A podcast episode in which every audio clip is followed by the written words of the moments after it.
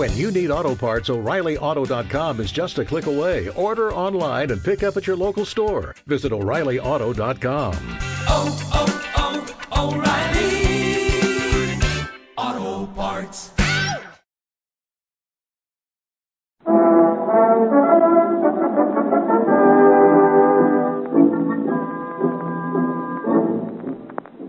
Son of Porthos.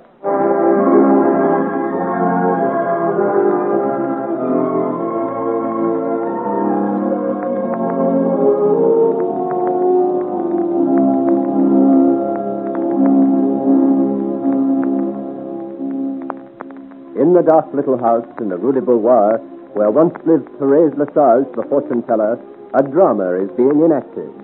The Marchioness de Montespan, dark, imperious, masked and cloaked, sits in the bare little room facing the red-headed Walton and his whining companion, La Bosse. The Marchioness, well known for her ruthlessness and cunning, has asked for help, and the other two have agreed to give it. They have just been visited by Joel, seeking Thérèse, and they believe that he was sent by the police. They are hungry, penniless, and afraid.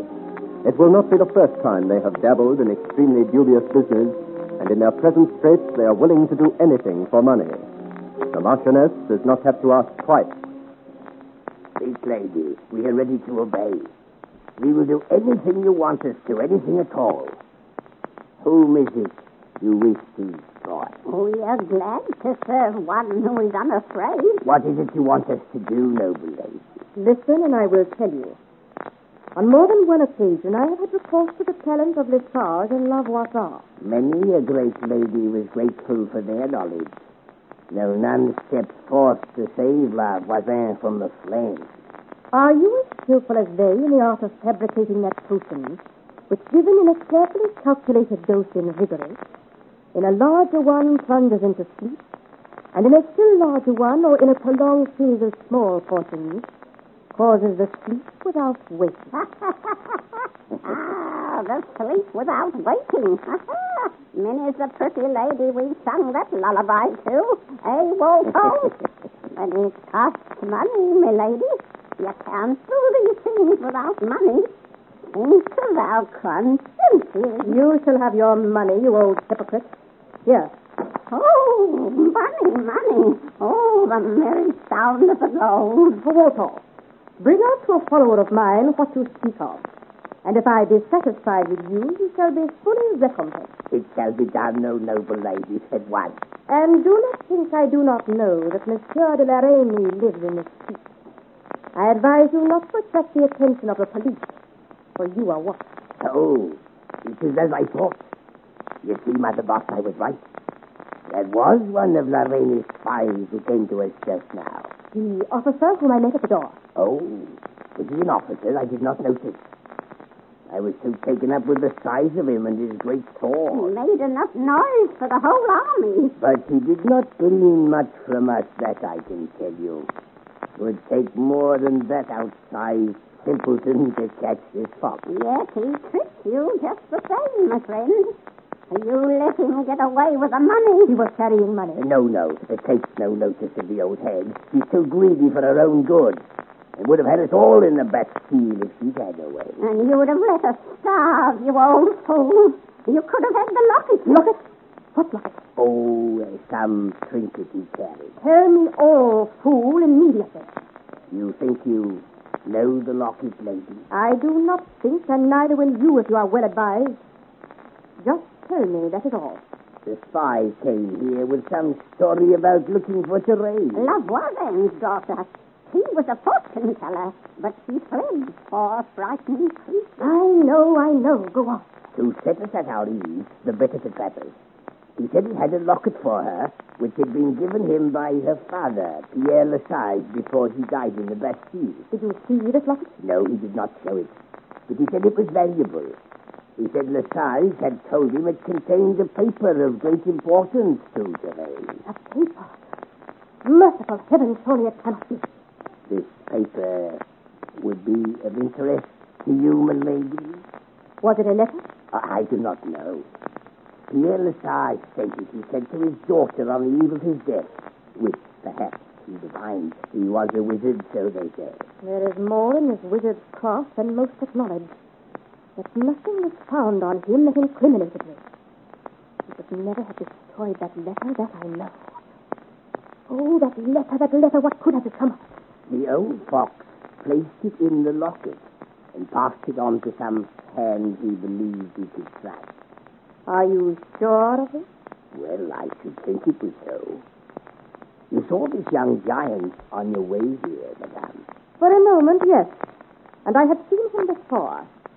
He is a Breton, Monsieur Joel, not long up from his native soil. Not long for Paris, from what he told me.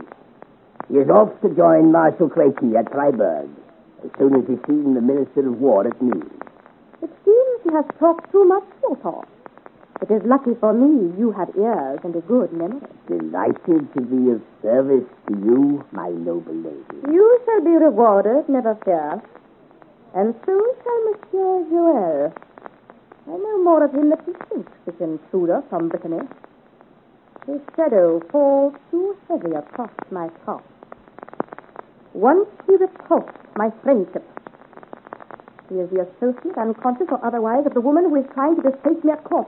And now he is the master of my secret and my fate. He was of a size to frighten anyone. And he had honest eyes, which is a bad sign.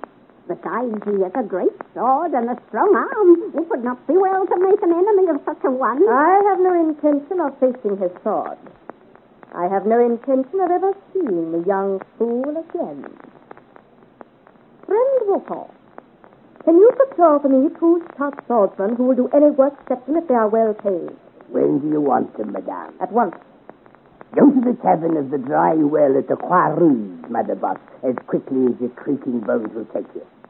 Your brother, the lockbreaker, will be carousing there, unless I'm mistaken. I'll go at once if I can have a coin to spend upon the way. A body can't go far when its legs are weak from hunger. Now, here you are, old woman, now hurry. Oh, a blessing on you, lady. You have a kind heart as well as one that's unafraid. I go at once.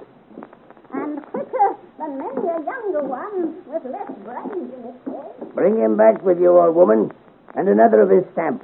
He's bound to know one. Tell them there's gold to win with their steel, and they'll come running. I'll do that, I, I will. Oh, it's good to feel money in the hands again. A blessing on the generous lady there. She may be old, but she's a shrewd one. She'll hasten on this errand, never forget. I trust she will. For by my faith, the Breton's gone too far in braving me and being a fetter upon me. You shall be my sport, Monsieur Joel. And I begin to believe that you will not arrive at Freiburg without some thorn catching you in the hedges. This lockbreaker, is he to be trusted? If the purse is big enough. It shall be. So long as he does a good job, I shall be satisfied. That locket is the utmost importance to me. And what, madame, is the powder you came first to obtain? I shall take it with me. Hmm? My noble lady has many enemies. It is natural when one aspires high, my good Walpole, as well you know. But they do not last long. Though all cannot be attacked directly, as we shall do with the Breton. I shall get the potion for you at once. This lady for whom it is intended. I gave no indication, my friend, whether it was for a lady or a gentleman. Take my advice and keep your sharp wits to yourself. Do as you are bid and ask no questions. All I need is the powder. I will do exactly as you say. Good. Now the powder, if you please. I, I am going, my Hurry, then. Hurry. With all speed. Who would have believed it of him? To hide it in a locket and then death of my life to give it to the incorruptible Breton. Ah, but honesty is a curse in one's enemies. Oh, that I had never written that wretched letter, to commit my sins on paper. To be mad. It would mean my death if that were found. Even Louis could not overlook it. You have been... Oh, it is you. Come in and shut the door.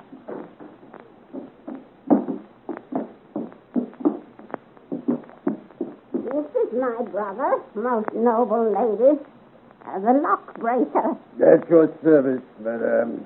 Hmm. You have a strong arm and a good sword and the scars of a good many battles. Many an honest fight I've been in, I can tell you. I doubt if they were honest by the looks of you. But honesty is not what I am buying today. Can I trust you? If I am well paid... You shall be. Then I am yours to command. Listen carefully, then. There is a young musketeer riding to Freiburg. He leaves the Minister of War at about noon and will undoubtedly ride by the road to Lorraine. I wish him disposed of. Yeah. Ladies, there's a war on. Many a musketeer rides that road. How shall I know him? You will have no trouble. He is a giant of a man with a great sword clanking by his side. The biggest sword I ever did see. Mind to keep out of his way, Brother Luffrey. I'm not afraid of any man's sword. Besides, I'll have an accomplice with me. You will need him. Our musketeer has courage to match his size. He'll not escape. I trust not. Understand me clearly, comrade. I want him killed. Get your horses and run him down. He carries a locket of which I have need. Rid me of the gallant and bring me the token, and I will give you a fortune. A fortune, brother? Think of that. Yeah. How much do we get in advance? Fifty pistoles. And you shall have three times as much when you put the locket in my hand. Lady, it is a bargain. Monsieur Le Breton is as good as dead.